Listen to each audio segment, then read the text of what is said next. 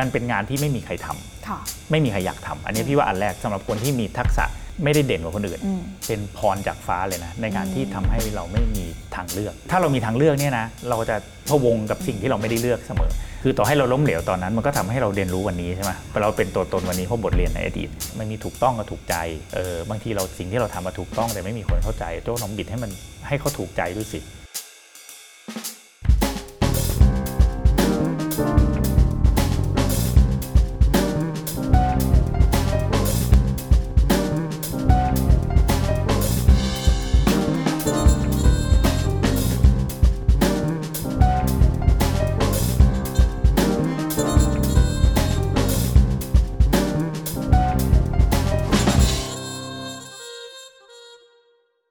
โจเคยบอกว่าพี่โจเป็นคนหลังห้อง แต่เออวันนี้ก็คือแบบเป็นคนที่ทุกคนเออมองเป็นไอดอลได้อะไรเงี้ยพี่โจเป็นเด็กต่างจังหวัดใช่มาจากโคราชใช่ไหมใช่ครับค่ะแล้วก็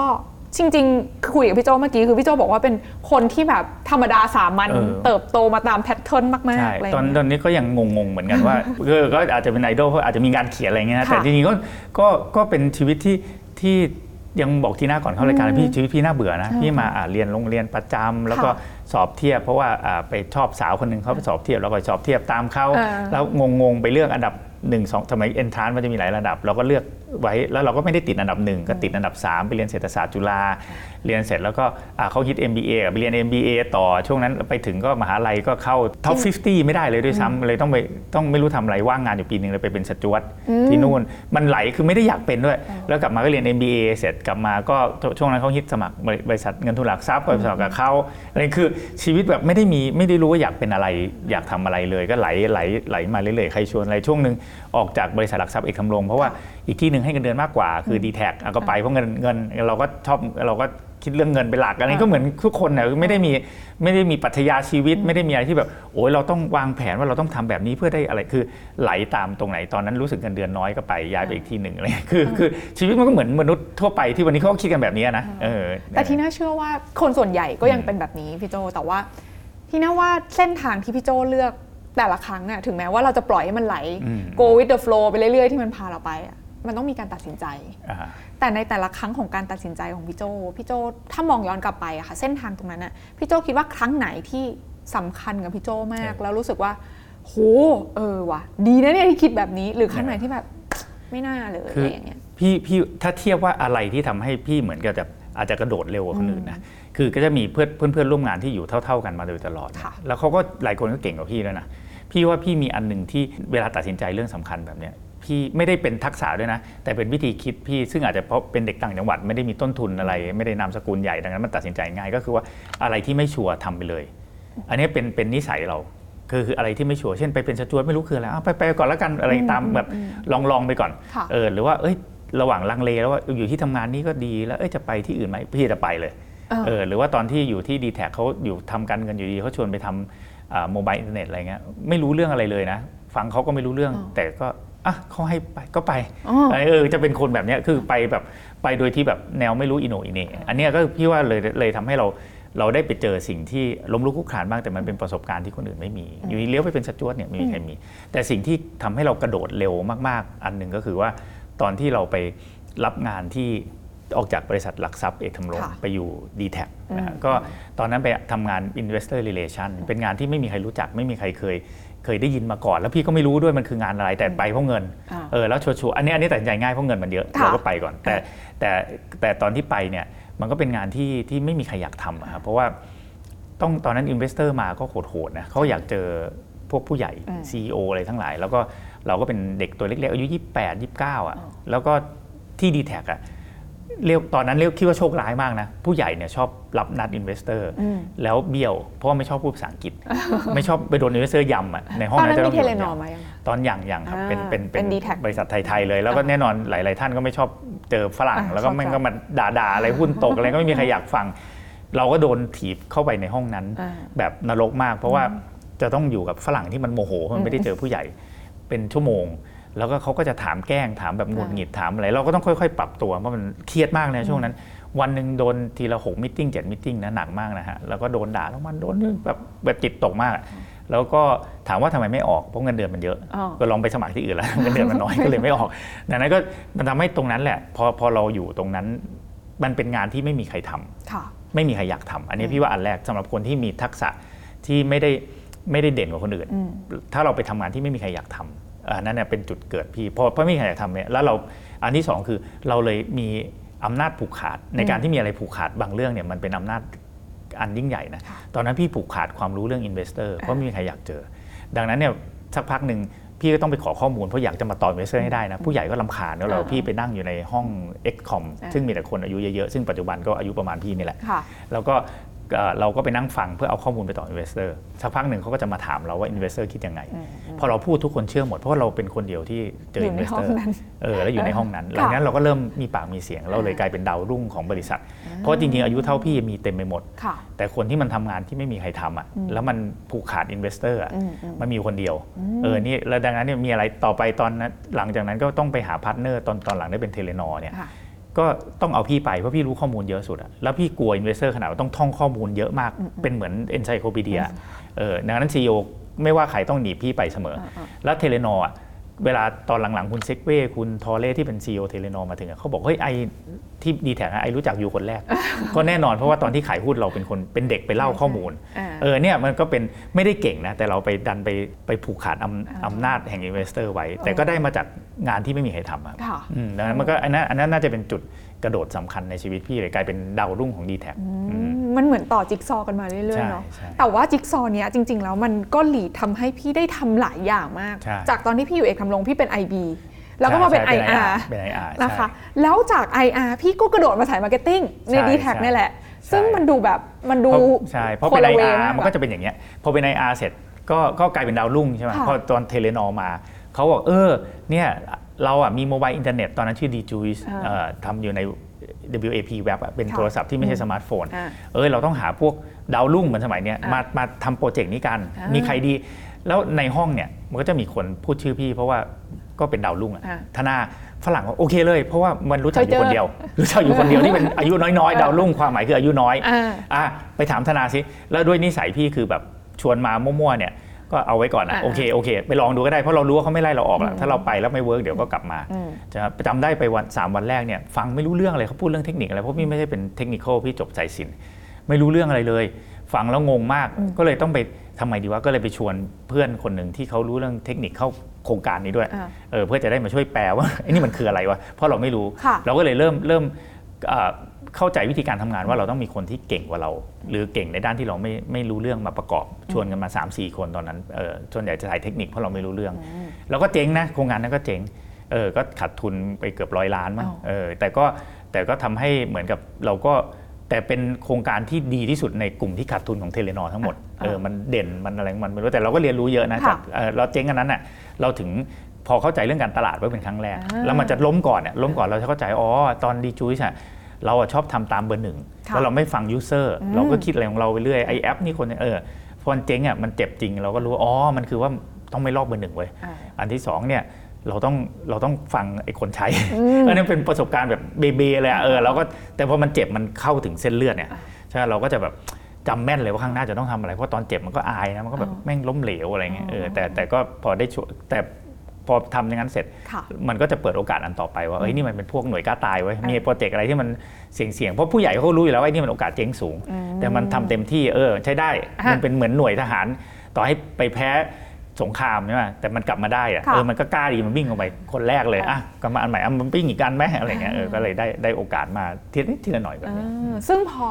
เริ่มประสบความสำเร็จอะบแต่โอเคแรก ๆ เริ่มจากอันที่แบบไม่ได้ประสบความสำเร็จมาก แต่ด้วยที่พี่โจเรียนรู้และได้โอกาส ทีนั้นว่าใช่คีย์สำคัญคือผู้ใหญ่ให้โอกาสพี่โจใช่จากสิ่งใช่ที่พี่โจทุ่มเทลงไปตอนแรกใช่ไหมใช่คะมันเหมือนแบบมันเริ่มผลิดอกออกผลมาเนี่ยช่วงนั้นจำได้ว่าถ้าใครตามพี่โจพี่โจก็จะเคยเล่าอยู่พักหนึ่งว่าพี่โจเริ่มเริ่มตัวพอง ใช่ใช่อันนี้ก็เป็นเป็นถ้ามันทุกครั้งเลยที่ที่เวลาเราถามเรื่องความสำเร็จอันหนึ่งเนี่ยนะพี่พี่จะชอบบอกว่า ควรจะต้องถามเหตุการณ์ก่อนหน้านั้นด้วยอืนะมมันอยู่ดีคนไม่ไม่สำเร็จขึ้นมากระทันหันหรอก อย่างเช่นพี่ทำแฮปปี้ได้ดีอะอืมถ้าถามอะเพราะอะไรเพราะว่าไอ้ไอ้ตัวพองนี่แหละอืมก็คือตอนที่พอพอเราเป็นดาวรุ่งเรื่อยๆ เราก็เริ่มเริ่มทุกคนก็แบบรู้สึกว่าเฮ้ยนี่แม่งแบบผู้ใหญ่รักค่ะแล้วเราก็จะเริ่มเริ่มเล่นการเมืองอืมเริ่มกลางอืมเริ่มอยากได้ห้องใหญ่ เริ่มอยากได้อ่าเบอร์สวย เริ่มอยากได้อ่าพี่เรียกเครื่องอัฐบริขารทั้งหลายเนี่ยใช่ไหมแล้วเราอายุ30เองอะเออลูกน้องก็เยอะละแล้วก็มีทีหนึ่งเขาก็เอาหัวหน้าที่ ที่เราว่าไม่เก่งอะ เราก็เลยแบบเกเรจะลาออกโวยวายคนก็มาง้อเรา และในที่สุดเราก็ออกไปจริงๆ ออกไปอยู่คู่แข่งออกไปอยู่ฮัชแบบต้องให้ดีแท็มันรู้สั่งสอนอืมอืมอะไรเงี้ยแล้วมันก็ไม่เป็นอย่างที่เราคิดหรอก เพราะว่าโลกบริษัทมันก็เดินหน้าต่อนะ คนหนึ่งมันจะมีมันเราเราคิดว่าตัวเราใหญ่ แต่จริงตัวเรานิดเดียวอะเขาหาคนแทนได้อยู่แล้วแล้วก็กลับไปเนี่ยห้องก็ถูกเปลี่ยนใช่ไหมมีคนมาอยู่แทน เบอร์สวยก็ต้องคืนรถก็ต้องคืนทุกอย่าง แล้วไปบริษัทใหม่มันก็ ไม่สนุกอะการเมืองเยอะมากเลยแล้วบริษัทเก่าดีกว่าตั้งเยอะ เราก็เริ่มคิดได้เริ่มเห็นว่าเออมันมันมันไม่ใช่เรื่องพวกนี้มันเป็นเรื่องคน โชคดีที่ตอนนั้นคุณบุญชัยตามกลับ พอกลับมานี่เราก็เปลี่ยนวิธีคิดเลย เพราะเราไปโดนเจ็บมาอีกแล้วเห็นไหมค่ะเพราะเจ็บปั๊บเนี่ยเราจะเราจะเรียนรู้อะมันมัน พี่ว่านี่ประสบการณ์พี่คือพี่ชอบเรื่องพวกนี้เพราะมันเจ็บเจ็บลึกๆแล้วมันจะกลัวเหมือนเอามือไปแหย่ปลั๊กไฟแล้วมันช็อตอะเออแล้วพอกลับมาเราก็เลยคิดว่าเฮ้ยมันไม่ใช่เรื่องของพวกนี้ละเราเลยทำตัวอีกแบบหนึ่งเราก็เริ่มมีเพื่อนฝูงพี่น้องเยอะขึ้น เราเอาคนไว้ก่อนเราไม่เอาของละเราไม่จำเป็นต้องเอาตำแหน่งเพราะเรารู้ว่ามันต้องคืนในที่สุด แล้วพอทำแบบนี้ปั๊บเราก็ได้มีพรรคพวกเพื่อนฝูงที่เก่งมี networking ที่ดี ทีนี้พอเราทำมัน Happy เนี่ยเราก็มีคนพร้อมที่จะให้ความร่วมมือเยอะตอนนั้นโปรเจกต์มันยากมากเพราะบริษัทมันสุด ไปคุยที่ไหนคนก็แบบเออแบบเอออยากทำให้คนเนี้ยเออนะเราก็เลยเริ่มเข้าใจคำว่า networking เออเริ่มเกิดคำว่าคนเครือข่ายค่ะเออคนทุกอย่างเนี่ยเราก็เลยทำ Happy ได้ดี แต่ถ้าพี่ไปทำ Happy ถ้าเขาให้ทำก่อนที่เราจะแบบตอนที่โตพองเนี่ยนะไม่มีทางเลยเจ๊งเจ๊งชัวร์เลยเพราะว่าเราจะแบบพยายามทำเอาตัวเองเด่นเออเออแล้วซึ่งมันก็จะไม่ work หรอก Happy มันก็เลยออกมาเป็นแบรนด์ที่ดูน่ารักดู user friendly นะฮะแล้วก็ทั้งองค์กรก็รักแบรนด์นี้อะไรมันก็เลยค่อยๆ เปลี่ยนทัศนคติ ของเราของลูกน้องของ d t แทด้วยค่ะทำให้แบรนด์มันมันค่อนข้างประสบความสำเร็จแล้วเราก็ได้แจ้งเกิดชื่อเสียงมาจากตรงเนี้ยซึ่งก็จะต้องบอกว่ามันก็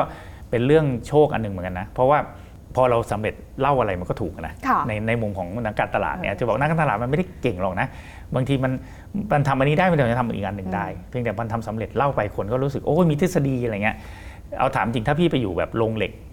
ไม่มีใครได้ยินชื่อหรอกบังเอิญเราไปอยู่ในถูกที่ด้วยมั้งได้ทำโปรเจกต์ที่ ที่ถูกเวลาแล้วเป็นโปรเจกต์ที่เป็นแมสเออคนก็คนก็เลยอาจจะรู้จักมากกว่าคนอื่นนั่นแหละก็จะเป็นสิ่งที่ทำให้เราเราอาจจะมีคนเห็นค่ะเออก็เป็นเออจังหวะ อีกอันหนึ่งซึ่งจังหวะนั้นมันก็เหมือนแบบพี่โจกำลังผ่านเส้นทางแบบโอ้โหจากตัวพองมากลงไปให้ใช่เรียนรู้ใช่ความใช่จริง แล้วก็ค่อยๆ เอาเข้าใจใหม่เก็บเกี่ยวใช่ของเออข้างล่างมาอะเออองค์ประกอบใหม่ กลายเป็นโจธนา new โจธนาใช่คนใหม่ ที่ใช่ก็ประสบความสำเร็จกับแฮปปี้เออสร้างแฮปปี้กับ d t แทโดยที่เออแบบเป็นแบรนด์ humble เนาะทุกคนใช่แบบรักกับแบรนด์นี้ ก็ดูเหมือนจะประสบความสำเร็จเป็นอย่างดี แต่พี่โจก็ตัดสินใจเปลี่ยนตัวเองอีกครั้งหนึ่ง มันมันก็อีโก้ตัวเดิมเลย เออ คือมันมันอีโก้มันมาได้หลาย format มาก format แรกอีโก้ที่เป็นformat อีโก้ที่อยากจะทะเยอทะยาน ค่ะ ใช่ไหมอีโก้ตัวที่2คืออีโก้แห่งความสำเร็จ อืมพอสำเร็จมากๆก็คิดว่าตัวเองเป็นเทพ อืม คิดว่าแบบเฮ้ยการตลาดเนี่ยมันก็ตอนแรกเราอาจจะไม่รู้สึกงั้นแต่พอเล่าไปเยอะๆแล้วคนมาชมเยอะๆเราก็จะรู้สึกว่าเฮ้ยเฮ้ยเราก็เจ๋งมากเราก็ต้องต้องเป็นเทพการตลาดเราว่าเรื่องสือพิมพ์เชียร์แหลกเออ ขนาดนี้ใช่ไหม เอ้ยหลักการการตลาดเมื่อกี้พูดดีทีคนก็ตบมือ เราคิดว่าเราก็ทำอะไรก็ได้ แล้วช่วงนั้นก็อยู่ dtac ก็เริ่มแบบเริ่มว่างขึ้นเออแล้วก็ก็อายุ 41 เอง แล้วทุกคนพี่ชอบเรียกว่าคนชอบเห็นเราเป็นเราเอีย ก็คือว่าพอโซนเสร็จแล้วไม่มีใครแตะอ่า untouchable อ่าพูดอะไรถูกหมดแล้วเราก็แบบคันน่ะตอนนั้นก็มีทางเจ้าของแม็กยีนค่ะเขาก็มาชวนพี่จิ๋มสุวภาเนี่ยแหละอืมเป็นคนพามาเจอเขาตอนนั้นพี่เขียนหนังสือเล่มหนึ่งอะก็ไม่รู้จักเขาเลยนะเอ่อเขาชวนอยู่ เอ่อเจ็ดวันให้ไปดูโรงงาน ก็ชวนภรรยาไปดูด้วยกัน แล้วก็อีกแล้วก็ภายใน 14 วันน่ะพี่ตัดสินใจถามภรรยาแล้วขออนุญาตเรียบร้อยให้ลงไปผจญภัยไหมเราก็ว่าเราทำได้นะมันโทรคมใหญ่ขนาดนี้กางเกงยีนมันเล็กนิดเดียวอะมันจะมันแต่มันไม่ได้ work แบบนี้ทำใหญ่มาแล้วจะทำเล็กมันมันคนละเรื่องกันนะก็เลยอะออกดีกว่า ไปบอก ไปบอกคุณทอเล่ที่เป็น CEO เขายังงงๆเลยออกทำไมอะไม่เห็นมีอะไรเลยใครก็อยู่เดือดร้อนอะไรเลยเขาบอกอยากหาความท้าทายตอนนั้นเป็นภาษาแบบเท่เออๆไปถึงแล้วเราก็มันมีหลายอย่างมากอะมีหลายปัจจัยมากที่ที่ทำให้เราไม่ประสบความสำเร็จค่ะแล้วก็ต้องออกมาแบบประมาณออกมาแบบไม่ดีด้วยออกมาประมาณอยู่ได้ 6 เดือนมั้งอืมก็ออกมาแล้วก็ตอนนั้นก็ down มากเพราะว่าคนก็จะบอกเฮ้ยมัน one hit wonder ทำ fluke dtac เออมันฟุกเออไอ้เนี่ยมาเห็นไหม Mc Jeans ก็ล้มเหลวแล้วจะไปไหนอะเออชอบย้ายงานอะไรเงี้ยก็จะ มีคนพูดอะไรเราก็ down แหละเป็นธรรมชาติเราก็จะดาวเออแต่ดาวมันก็ดีในแง่ว่า เราจะเริ่มเข้าใจแล้วโอ้เราไม่รู้อะไรเยอะมากเลยนะค่ะเออไอ้ความล้มเหลวเนี่ยมันดีคือเฮ้ยเราไม่รู้เลยว่าเราไอ้ humble มันต้องกลับมาอีกแล้วเออเราแบบเราแล้วแต่มันก็จะมาพร้อมความไม่มั่นใจด้วยนะ คือแบบเออก็ดาวไปแล้วตอนนั้นพอดีคุณไพบูลย์ดำรงค่ะชัยธรรมเนี่ย แกก็พอดีรู้จักแกจากโปรเจกต์ก่อนหน้านี้อืมก็เลยชวนไปแกรมมี่ก็เป็นที่ปรึกษาอีกแป๊บนึงอ่าแล้วตอนหลังแกบอกเฮ้ยมาเป็น CEO เลยก็เลยไปเป็น CEO ในช่วงที่ได้เป็นช่วงที่วุ่นวายที่สุดของแกรมมี่ก็คือช่วงที่ทำจอเอ้ยทำกล่อง GMMZ อ่าใช่นะครับแล้วก็ไปโดนเรื่องจอดำยูโรปีม2012 ที่โดนด่าทั้งประเทศอะไรเงี้ยตอนนั้นก็ออกออกหน้า ก็ทุกก็คนสนุกแหละก็รู้เออรู้จักหนัพี่โจจากเฟสนั้นใช่ใช่ก็เป็นประสบการณ์อย่างนึงด้แล้ววยไปโดนเออออะไรแบบ คือทุกเรื่องราวเวลาเราไปเจอแบบนี้มันจะมี มันจะมีเหตุการณ์ คือพี่อาจจะถ้าพูดถึงนึกอะไรไม่ออกไปเนี่ยก็อันหนึ่งอันหนึ่งก็ตัวเองก็ชอบไปอยู่ในเรื่องราวอะไรที่มันแบบดราม่าอย่างไอ้ยูโร 2012 ก็สอนเยอะมาก เราก็เราก็เอาไปพูดชี้แจง แล้วก็โดนหนักมาก จนวันหนึ่งมีพี่เล็กบุษบาดาวเรืองอะบอกโจ้เนี่ยคือพี่เล็กเนี่ยแกแกก็เป็นขั้นสุดยอดในระดับตำนานของ entertainment นะโจ้มันมีสองอย่างนะ แกสอนแบบมันมีถูกต้องกับถูกใจ เออบางทีเราสิ่งที่เราทำมาถูกต้องแต่ไม่มีคนเข้าใจโจ้ลองบิดให้มันให้เขาถูกใจด้วยสิโอ้เนี่ยเป็นคำที่แบบอ๋ออะไรเงี้ยเราก็ไปพูดอีกแบบหนึ่งละให้คนที่คือเริ่มเข้าใจทำไงให้ถูกใจด้วย แล้วมีหลักการเรื่องความถูกต้องเราด้วยอะไรเงี้ยเออมันบทเรียนมันก็จะสอนเราในเรื่อง storytelling ในช่วงนั้นนะช่วงนั้นก็กว่าจะรอดมาได้ก็ค่ะก็น่วมอยู่แต่มันก็เป็นประสบการณ์ที่ทำให้เราแข็งแกร่งขึ้น จากแบบช่วงที่พี่โจ้แบบรุ่งเรืองสุดๆ ด้วยการสร้าง Happy ประสบความสำเร็จ แล้วมาเจอแบบต้องบอกว่าเจอ downturn สองรอบติดกันน่ะอืมตอนนั้นพี่โจ้แบบบอกตัวเองว่าอะไรอะแล้วอะไรที่ทำให้แบบกลับมาได้อีกครั้งหนึ่งกับกับ chapter ใหม่หลังจากแกรมมี่อะจริงจริงๆก็ไม่ได้คิดอะไรเลย แล้วจริงๆมันมันมีเหตุการณ์ด้วยเพราะแกรมมี่ทำไปสักพักหนึ่งเนี่ยที่แกรมมี่อะอ่าอันนี้จริง ๆ คุณบุญคลีสอนไว้เวลาคุณบุญคลีปลั่งศิริค่ะสอนไว้บอกว่าเวลาทำงานกับ เถ้าแก่ต้องดูไลฟ์สไตล์นะ ถ้าไลฟ์สไตล์ไม่ตรงกันเนี่ยจะทำงานด้วยกันยาก คือพี่อะตื่นมาส่งลูกตีห้าครึ่งค่ะใช่ไหมแล้วก็แล้วก็ไปลูกไปโรงเรียนอะไรเป็นมนุษย์เช้าอะนอนเร็วเออเออที่แกรมมี่คุณไพบูลย์เริ่มงานกันบ่ายสองแล้วประชุมถึงห้าทุ่สมองเที่ยงคืนเอออะไรเงี้ยคือพอทำได้สักพักหนึ่งอะมีทีหนึ่งจะขับรถไปศรีราชาแล้วมือสั่นมือสั่นไปหมดแล้วแล้วแล้วแล้วลูกเราก็ประมาณ7จ็ดแปดขวบมั้งเราก็เป็นมนุษย์ห่วงลูกอยู่แล้วแล้วก็ไม่ค่อยได้เจอลูกด้วยก็เลย วันนั้นตัดสินใจลาออกเลยไปบอกมือบุญออกแล้วยังไม่รู้ไปไหนเลยนะออกไปก่อนเออแล้วก็ก็คิดว่าเราเออเราเลือกลูกดีกว่ามั้งอันนี้มันแบบเดี๋ยวชีวิตเราห่วงสุขภาพเออมากอะเออก็ก็ออกมาแล้วก็เออเออแป๊บหนึ่งแล้วก็คุณทิกเวทให้ไปทำโปรเจกต์ที่Telenor ค่ะไปทำประมูลมือถือพม่า ซึ่งก็ไม่เคยทำไม่รู้คืออะไรแต่แบบ คือเอาจริง ๆ ก็คือว่า เรา quote ราคาไปหนึ่งแล้วคิดว่าจะไม่โอเคเฮ้ยเรา quote ไปเยอะแล้วเขาโอเคไว้นั้นก็ไปทำก็ได้ 6 เดือนสั้นๆ ไปประจนภัยอยู่พม่าอยู่สักพักหนึ่งแล้วก็ทำ bidding อ่าพี่เป็นฝ่าย market มันจะมีฝ่ายเทคนิคกับฝ่าย market ก็เขียน paper อะไรเงี้ยก็ทำจนมีอยู่ 90 กว่ารายทั้งโลกมาแข่งอะไม่รู้ไปจับพลัดจับผลูตอนเลือกมา Telenor ได้เฉยเลย เราก็แบบเฮ้ยงงว่ะแล้วก็ก็ได้ก็ได้เป็นมือถือที่พม่ารายรายแรก หลังจากนั้นพม่าก็สมัยก่อนซิม4 0 0พันอะอ่าพอเราใช่เข้าไปมันก็จะเหลือซิม5บาท10บาท ตอนนั้นเขาก็บอกว่าจะไปพม่าไหมอืม เพราะว่าเราทำมากับมือฮะเอ่อไปถึงอยู่ก็ไปเป็น CEO ไปเป็นรอง CEO แล้วแล้วก็จะได้กลับมามีอนาคตต่อที่ dtac อะไรเงี้ยก็เป็น decision ที่ยากนะแต่ยากในในมุมว่าเฮ้ยไปก็รุ่ง แต่ง่ายสำหรับพี่เลยไม่ไป เพราะว่ามันไม่เจอลูกอืมเพราะคือเราเรารู้ว่าเราเราอะทำอะไรอยู่แถวๆลูกอะไม่ไปก่อนแล้วเดี๋ยวไปเดี๋ยวว่ากันอีกทีจะทำอะไรเพราะโปรเจกต์นั้นจบไปละหลังจากนั้นเนี่ยก็เป็นที่ปรึกษานิดๆหน่อยๆเป็นกรรมการบ้าง แล้วก็ไม่นานก็ อาจารย์เน่งที่ศรีปทุม ซึ่งค่ะเรียนวตทด้วยกันเนี่ยอาจารย์เน่งเอ่อเป็นอธิการบดีและเป็นเจ้าของมหาลัยศรีปทุมก็มาชวนไปสอน ก็ไปคุยคุยเสร็จก็พี่ไม่ชอบสอนหนังสือ แต่ก็บอกอาจารย์เน่งว่า ถ้าอาจารย์เน่งไม่ทำหลักสูตรแล้วผมไปเรียนวตทมาเรียนปนปเรียนวตทกับอาจารย์เน่ง เราอยากทำหลักสูตรที่คนแน่นห้องเออเพราะปกติหลักสูตรคนจะน้อยไม่ค่อยมาเออคนแน่นห้องแล้วไปวิทยากรนี่ก็ลอง list กันดู แล้วก็อาจารย์เน่งบอกทำสิเอ่อพี่ก็บอกว่าพี่คนเดียวเชิญไม่ไหวอะแบบแต่ละคนเบอร์ที่เราใหญ่คิดๆเบอร์ทั้งนั้นใหญ่ๆอะนึกถึงพี่ตุ้มหนุ่มเมืองจันทร์เพราะว่าพี่ตุ้มหนุ่มเมืองจันทร์ตอนนั้นเหมือนกันเลยลาออกจากงานที่มติชน ค่ะตกงานทั้งคู่ ก็ชวนพี่ตุ้มมานั่งคุยกันก็เลยเลยจับพลัดจับผลูก็ค่อย ๆ พัฒนาไม่เคยทำหลักสูตรเนี่ยก็เลยลองลองทำคิดนู่นคิดนี่จนกลายมาเป็นหลักสูตร ABC เอ่อก็ก็นั่นนั่นก็เป็นสารตั้งต้นอันอัน อันแรกเป็น chapter หลังค่ะที่หลังจากงาน corporate มาแล้วก็เลยกลายเป็น ABC โอ้โห ABC ก็มันก็จะพาไปเรื่อยๆ แล้วทีนี้นะคะแต่ว่าใช่ทีเนี้ยมันมีอีกหนึ่งเอ่อมุมมองพี่โจ้ที่แบบอยากรู้เหมือนกันว่า ในมุมมองของคนทำคอร์สเนี่ยมองเรื่องนี้ยังไง คือประเทศไทยพี่โจ้บอกเองว่ามันเป็นประเทศแห่งแบบใช่ networking อะทุกคนต้องมี connection คนทั่วไปมองเข้ามา และเสียงจากน้องๆในยุคหลังๆบอกว่าเฮ้ยแต่ถ้าเราแบบ เหมือนเราไม่ได้เราไม่ได้ทำตัวหรือเราไม่สามารถมีคุณสมบัติที่จะเข้าไปอยู่ในวงพวกเนี้ยอืมเราจะถูก left behind ออกมาจากสังคม แล้วมันก็จะอยู่ยากหรือเปล่า มันก็จะแข่งขันได้ยากในบ้านเราและในในบริบทที่เป็นยุคนี้ด้วยอะพี่โจ้มองเรื่องนี้ยังไงคะคือคืออย่างไอ้ networking อะทุกประเทศมีอืมอยู่แล้วที่อเมริกาก็เหมือนกันแหละค่ะรู้เออก็มีมีรู้จักใคร know who แต่เมืองไทยอาจจะหนักกว่าที่อื่นเออเออเพราะว่าด้วยด้วยโครงสร้างประเทศนะมันมันไม่เป็นแบบนี้ ทีนี้ถามพี่อะไอ้เนี่ยเป็นส่วนหนึ่ง แต่ถามว่าถ้าถ้าถามพี่อะถ้าเราเป็นพนักงานบริษัทธรรมดาคนหนึ่งเนี่ยแล้วแล้วเราอยากจะแน่นอนทุกคนก็อยาก up level คือพี่ก็มาจากเด็กต่างจังหวัดเนี่ยนะพี่คิดว่ามันมี 3 ส่วนก่อนส่วนแรกคือเราต้องรู้จริงเรื่อง business เออต้องรู้รู้อย่างพี่พี่จะรู้การเงินอืมคือถ้าเราเข้าใจเรื่องเรื่อง business อย่างลึกซึ้งนะคือถ้าภาษาคนไทยเขาเรียกเจ็กรีเม้งแปดรีทงก็คือ คือรู้อะไรต้องรู้รู้รู้กระจ่างแล้วเราจะแม่นในหลักการ ใช่ไหมทำจริงล้มล้มลุกเรียนรู้ได้ประสบการณ์จนเราเข้าใจเรื่องการเงิน เข้าใจเรื่องธุรกิจ แล้วเราจะทำงานได้สำเร็จมากขึ้น เพราะว่าเราจะเข้าใจฝ่ายกฎหมายว่าเขาต้องการอะไร หรือว่าเราเป็นกฎหมายเราต้องรู้ธุรกิจ เพื่อเราจะได้เซิร์ฟจนกลายเป็นจะเป็นคนที่มีคุณค่า business อันที่สองพี่ก็คิดว่าเป็นเรื่อง creativity ก็คือเป็นเรื่องของของเดี๋ยวนี้โลกมันมี AI อะถ้าเราถ้าเราคือในการที่เราจะ add value ให้ให้งานต่างๆเนี่ยเราต้องมีความคิดสร้างสรรค์ซึ่งมันจะเกิดจากอะไร เกิดจากสิ่งที่เรา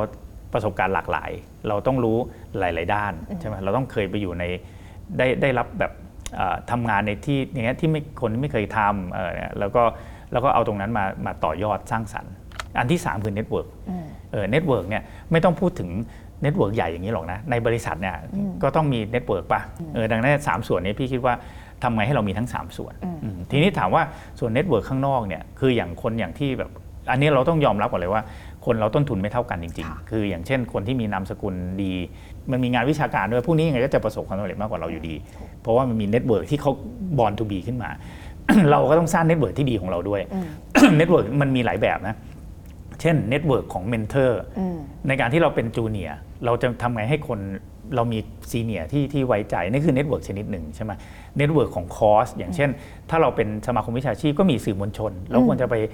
สมาคม IR สมาคม PR เขาก็จัดหลักสูตรหลักสูตรอะไรเงี้ยเราไปรู้จักคนข้างนอก มันมีโอกาสตั้งแต่เราได้เราได้โชว์ฟอร์ม อาจจะมีคนชวนไปทำงาน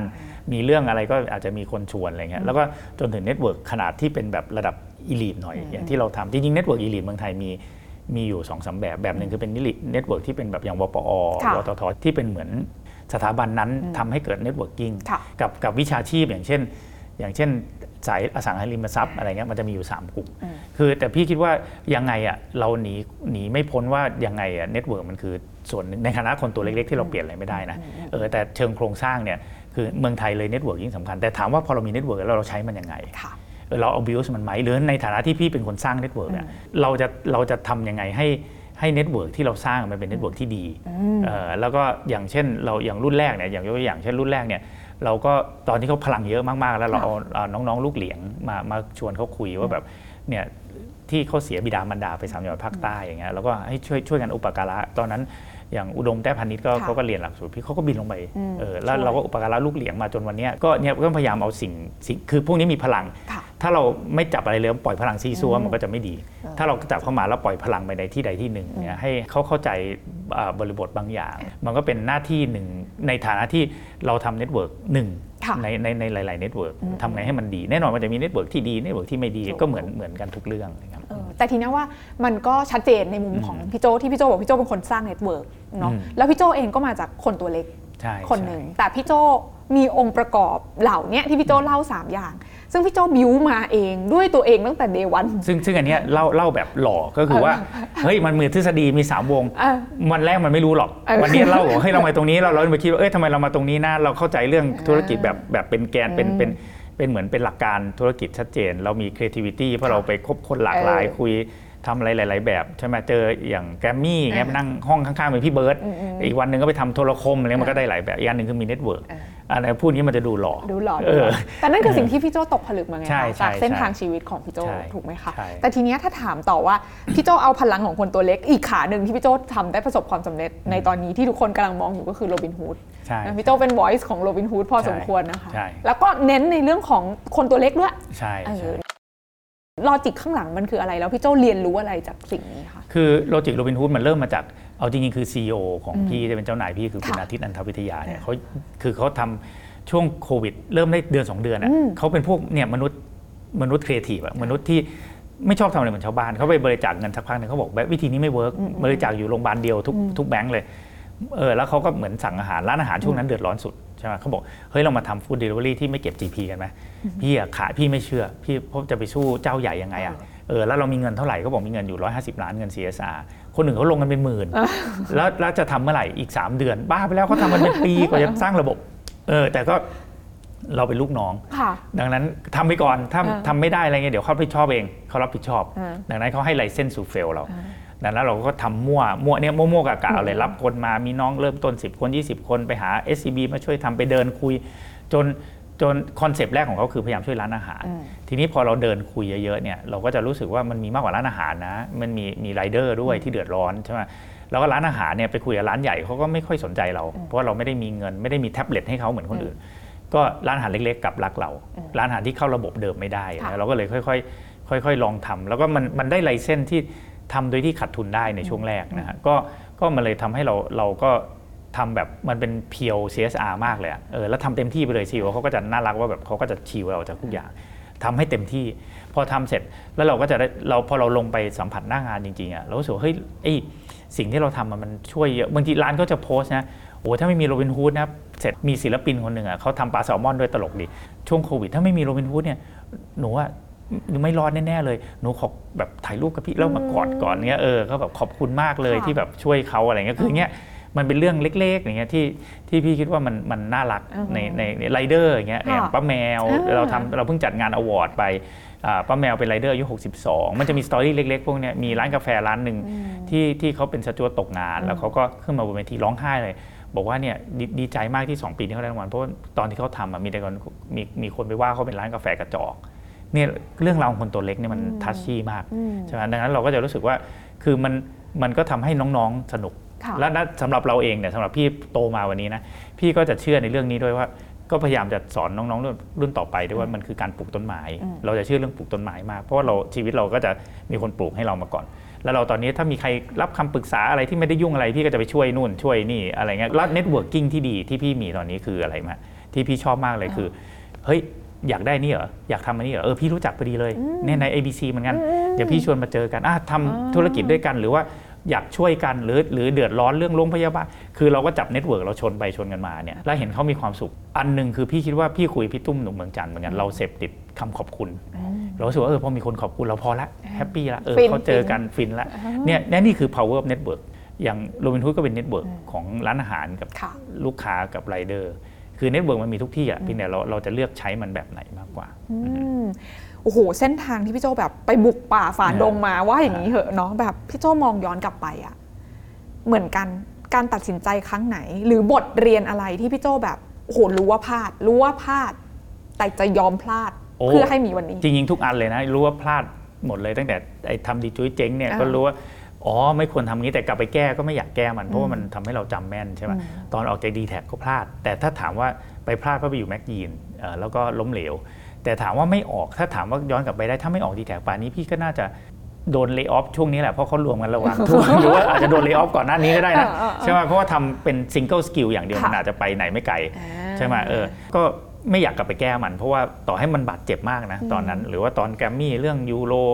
ตอนแบบ เคยอ้วนแล้วเข้าโรงพยาบาลก็ไม่อยากแก้มันเลยเพราะมันทำให้เราเป็นวันเนี้ยอืมเออคือทุกอย่างมันแบบ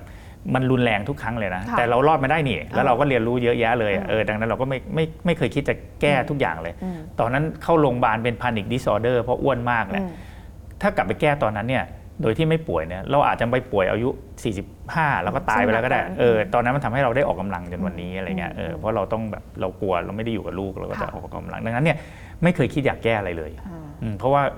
มันเลยกลับมาที่โจทย์แรกบอกว่าเราแฮปปี้กับวันนี้ไหมถ้าเราแฮปปี้วันนี้เราก็จะไม่อยากแก้อะไรที่มันทำให้ตัวตนเราเป็นวันนี้ต่อให้มันดีหรือไม่ดีก็ตามอะไรเงี้ยโอเคงั้นอีกคำถามหนึ่งถ้าไม่อยากแก้ในเชิงของจิตใจอะคือคนที่เคยประสบความสำเร็จอะแล้วอยู่ดีๆ มันเจอวันที่ดาวอะค่ะ วันที่พี่โจกลับมาได้ พี่โจย้อนกลับไปดูในใจนั้นพี่โจคิดอะไรอยู่แล้วทำไมถึงทำให้เรามีแรงบวกกลับมา อืมมันดาวมันก็ดาวนะ คือพี่เป็นพวกเซนซิทีฟด้วยดาวและดาวเยอะด้วยนะค่ะเออก็ก็ ช่วงนั้นช่วงมันมีหลายช่วง ช่วงที่ยังมีงานทำอยู่อะมันก็เป็นช่วงที่แบบเฮ้ยก็ต้องทำงานแหละเพราะมันจะได้มีเงินไม่งั้นจะเอาที่ไหนมาเลี้ยงลูกใช่ไหมเออมันก็ทำไปก่อนมีงานก็ทำไปอะไรเงี้ยแล้วก็พี่คิดว่าหลักๆ คือลูกนะเวลากลับบ้านมาลูกแล้วก็ครอบครัวภรรยาอะไรเงี้ยคือเวลากลับบ้านมาก็เป็นโลกของเราอะก็คุยกันเออ ก็ปลอบโยนกันไปอะไรเฮ้ยไม่เป็นไรเดี๋ยวมันก็ได้งานอีกอะไรเงี้ยเออเพราะเนื่องจากพี่เป็น introvert ดังนั้นก็ไม่ไม่ค่อยได้มีเรื่องอะไรที่ ที่จะต้องแคร์คนอื่นมากนักอะไรเงี้ยก็ได้ยินแว่วๆอะไรเงี้ยก็มีคนด่าบ้างอะไรบ้างอะไรเงี้ยเออก็พี่ว่ามันมันก็เลยทำให้เรามันเหมือนเป็นคนที่มั่วๆกะๆจริงๆนะถ้ากลับมาย้อนวันนี้ก็คือแบบพอถึงเวลาจริงๆก็ไม่ได้มีแผนอะไรอะเดี๋ยวลองไปดูใครชวนอะไรอะไปคุยดูอ่าเออมันก็มีเรื่องเล็กๆที่ไปคุยแล้วไม่ work อะไรก็มีระหว่างทางเต็มไปหมดเลยนะ ไปลองทำอันนี้ดูไปเอ่อไปอันนี้แล้วมันไม่ใช่เราก็ไม่ต้องไปเคยไปเป็นคณะกรรมการประกวดแฟชั่นอะไรเงี้ยเออ ไปแล้วก็เดอเดอๆด่าๆคนอื่นเขาพูดเก่งกันหมดเลยเราก็รู้ว่าต่อไปเราไม่ไปละหรือไปออกทีวีเป็น commentator เงี้ยเคยไปทำอยู่ตองทำตอนเนี่ยก็ไม่ใช่ แต่ต้องไปลองมันถึงจะรู้ไงใช่ใช่ใช่เหมือนความสำเร็จก็เหมือนกันนะพอเรามีเราจะรู้ว่าเราชอบหรือไม่ชอบค่ะอย่างพี่เนี่ยเคยไปแบบอะมีความสำเร็จมากเราไม่ชอบอืมเราไม่ชอบเพราะเราแบบเรารู้สึกมัน มันมันไม่ใช่เราอะ่ะเออเราไม่ชอบมีตำแหน่งอืมพี่ไม่ชอบมีตำแหน่งเพราะพี่ชอบอิสระมเออไม่ชอบแบบซีอไม่เคยอยากเป็นเลยนะเคยค่ะเป็นแล้วก็ไม่ใช่อะไรเงี้ยนักการเมืองไม่ใช่แน่นอนเออเออเออไม่อยากมีตำแหน่งใดๆเพราะไม่ใช่เพราะว่าดีหรือไม่ดี เพราะเราไม่ชอบอ่าอื มเราไม่ชอบมัน แต่มันต้องมันต้องไปลองก่อนอะค่ะเออพอลองพอไปไปโดดแล้วจะรู้ว่าเราชอบอะไรไม่ชอบอะไรอืมเนาะเพราะไม่งั้นแบบมันจะเรียกแบบเหมือนภาษายุคนี้เขาเรียกองุ่นเปรี้ยวใช่ไหมใช่คือยังใช่ไม่ได้ลองเลยแล้วไปบอกใช่ว่ามันชอบหรือไม่ชอบมันไม่ใช่แต่ใช่สำหรับพี่คือพี่บอกว่าพี่ลองให้รู้เลยลองว่าใช่ ฟีลลิ่งมันเป็นยังไงวะใช่อ่าใช่แล้วก็เรามา ไม่ชอบ อย่างเราอะเส้นทางไม่ชอบ CEO เลยอืมเคยเป็น CEO อยู่สองครั้งใช่ไหมค่ะไม่ชอบเลยเพราะพี่ชอบทำงานเฉพาะที่ตัวเองชอบอ่าเออแบบงาน HR งานโรงงานงานอะไรที่แบบประชุมน่าเบื่องานอะไรเงี้ยไม่ชอบเลยอ่าเราชอบงานครีเอทีฟอืมชอบคิดไอเดียอืมชอบอะไรเงี้ยเออดังนั้นเราก็จะรู้ว่าเราไม่เป็น CEO แน่นอน ทุกครั้งถ้าจะอะไรก็ตามนะเป็นเบอร์สองไว้ก่อนเออหรือเป็นเบอร์สามเราชอบอืมแต่อย่างเงี้ย วิธีคิดพี่โจเปลี่ยนไปไหมเพราะว่าอย่างสมมติย้อนกลับไปตอนพี่โจเริ่มงานเป็นแบบ IR d t a g อะเราต้องอยากเป็น CEO ใช่เออถูกเราปะต้องเคยคิดนะ แล้วพี่อืมโจก็เคยบอกว่า เราต้องทำทุกอย่างที่คนอื่นไม่ชอบ ซึ่งแน่นอนตัวเราก็คงไม่ชอบหรอกอย่างวันนั้นใช่ที่พี่โจใช่ต้องไปอยู่ในห้องกับนักลงทุนฝรั่งอย่างเงี้ยเออเออแต่วันคือวันนั้นพี่โจอาจจะยังเลือกไม่ได้ แต่พี่โจคิดอะไรอยู่ แล้วทำไมวันเนี้ยพี่โจแบบมันมีอะไรที่เป็นตัวบอกเราว่า เฮ้ยเออมันถึงจุดที่เราบาลานซ์ได้แล้วอะไรอย่างเงี้ยพี่โจจริงๆอะอันนั้นเป็น พี่เรียกว่าเป็นเป็นพรจากฟ้าเลยนะ ในการที่ทำให้เราไม่มีทางเลือกค่ะเออคือถ้าเรามีทางเลือกเนี่ยนะเราจะรักพี่เสียดายน้องอืมทำในสิ่งที่ตรงหน้าไม่ดีหรอกเพราะเราคิดว่าเราเราจะมีความผวาหรือพะวงกับสิ่งที่เราไม่ได้เลือกเสมอ อย่างตอนที่เราทำ IR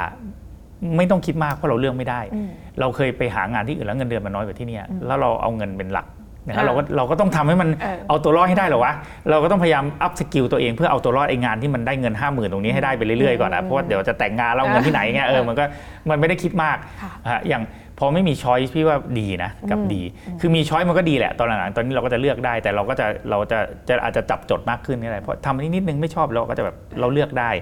คือพี่คิดว่าพี่อยู่ในช่วงที่ไม่มี choice เยอะดีในช่วงแรก เช่น ตอนเป็นสจ๊วตก็ไม่มีโรงเรียนรับอะก็ต้องไปเป็นสจ๊วตอะก็ต้องเป็นอะไม่ต้องคิดอะไรมากบินแล้วเขาให้บินก็บิน ตื่นตีสี่จะเบอร์ไวๆว่าไม่เอาลาออกมันออกไปไหนอะอ่าดังนั้นก็ทำไปเออเดินหน้าไถนาไปอืมอืมตอนเป็น IR ก็ไถนาไปใช่ไหมตอนเป็นแฮปปี้บริษัทมันจะเจ๊งอะถ้าเราไม่ทำมันก็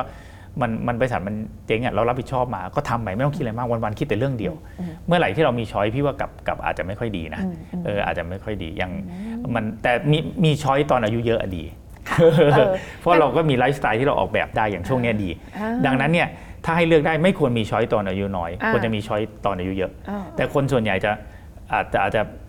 อยากมี choice ตั้งแต่แรกเลย ไม่มี choice ตอนอายุเยอะอืมอันเนี้ยเหนื่อยอืมถามว่าทำไมถึงจะไม่มี choice ตอนอายุเยอะ เพราะว่าตอนอายุน้อยเราไม่ได้สะสม skill ไม่ได้สะสมประสบการณ์ไม่ได้สะสมชื่อเสียงพอที่ทำให้เรามี choice ได้ปัจจุบันรวมถึงเงินด้วยนะอ่าคือมันก็ต้องชีวิตในการที่มี choice มันต้องแบบติดได้ประมาณหนึ่งเออมีเงินใช่ไม่ต้องใช่รวยหรอกแต่อย่างน้อยแบบ ที่บ้านไม่เดือดร้อนอะเออก็ต้องก็ต้องรู้จักออมเงินรู้จักอะไรอะเออถึงจะถึงจะ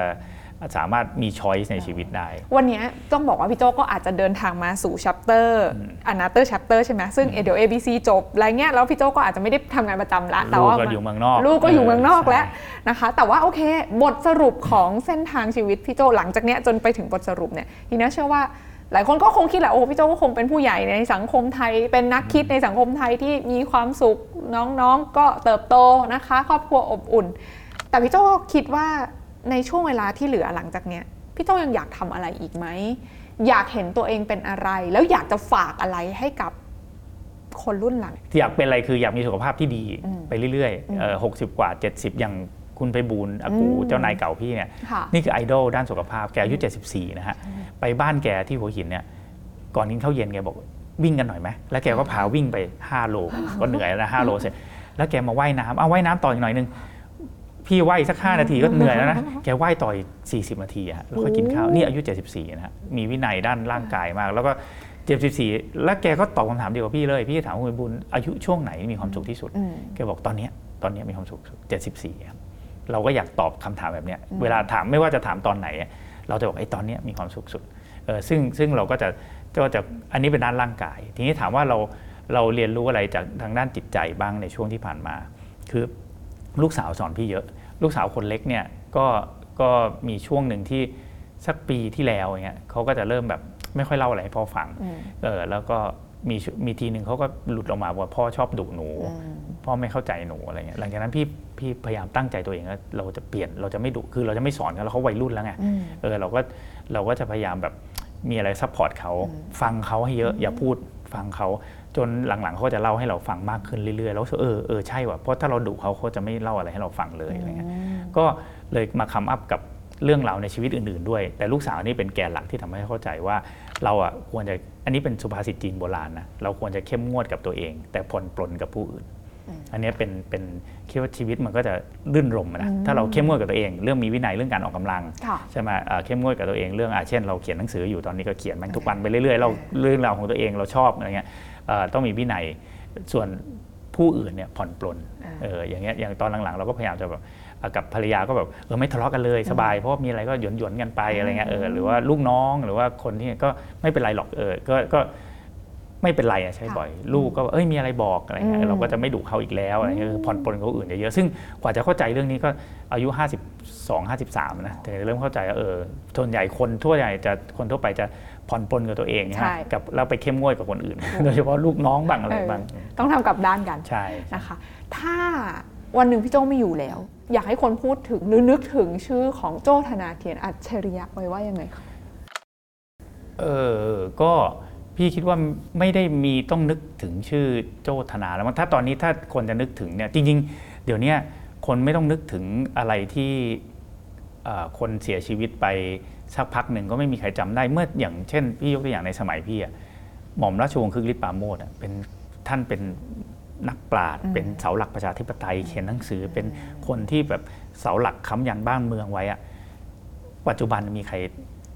อาจจะแค่น้อยมากเลยที่นึกถึงหม่อมคึกฤทธิ์ปราโมชใช่ไหมหม่อมคึกฤทธิ์ปราโมชเคยเขียนกรอนตอบคนว่าเนี่ยเวลาถ้าถ้าหม่อมคึกฤทธิ์ไม่อยู่จะเกิดอะไรขึ้น ไปอ่านกรอนนี้เจ๋งมากเลย เหมือนกับเมื่อโลกนี้ไม่มีคนชื่อคึกฤทธิ์มันจะผิดแปลกไปที่ไหนนั่น อะไรเหมือนตะวันก็ยังขึ้นไข่ไก่ก็ยังขันเหมือนเดิม มันไม่มีอะไรหรอกมันก็จบกันไป แต่ที่พี่คิดว่าถ้าเราไม่อยู่ จริงๆอะก็คือหวังว่าไอ้ข้อเขียน เพราะเราเป็นเราตอนนั้นเราเขียนเยอะเพราะเราเขียนไว้เผื่อลูกสาวแล้วเผื่อหลานเราอ่าข้อเขียนเราจะมีประโยชน์ค่ะไม่ทุกชิ้นอ่าแต่อาจจะมีประโยชน์สำหรับสำหรับอะเป็นงานเขียน เพราะอย่างหม่อมหม่อมคึกฤทธิ์อ่าคุณวานิชจรุงกิจอนันต์อ่าแม้กระทั่งหลาย ๆ คนในในอดีตเนี่ยสิ่งที่เหลือไว้ที่คนจำได้อะส่วนใหญ่ก็จะเป็นงานเขียน ซึ่งมันเป็นทักษะนะคืออันนี้ก็บอกว่าทำไม่ได้มีพรสวรรค์ด้วยนะค่ะที่สมัยก่อนเขียนเขียนอะ สองอาทิตย์เขียนหนึ่งชิ้นยังแทบตายเลยอะตอนเขียนให้ให้หนังสือพิมพ์อะแบบจะร้องไห้ไว้ดูคนทวงต้นฉบับทีนี้ถามว่าเขียนทุกวันได้ทำไมเพราะมันเขียนบ่อยๆใช่ใช่คือทุกอย่างมันเป็นมันเป็นมันเรียกว่า flow มากเลยเนอะเออมันอืมมันมันเป็นมันฝึกได้ค่ะเออ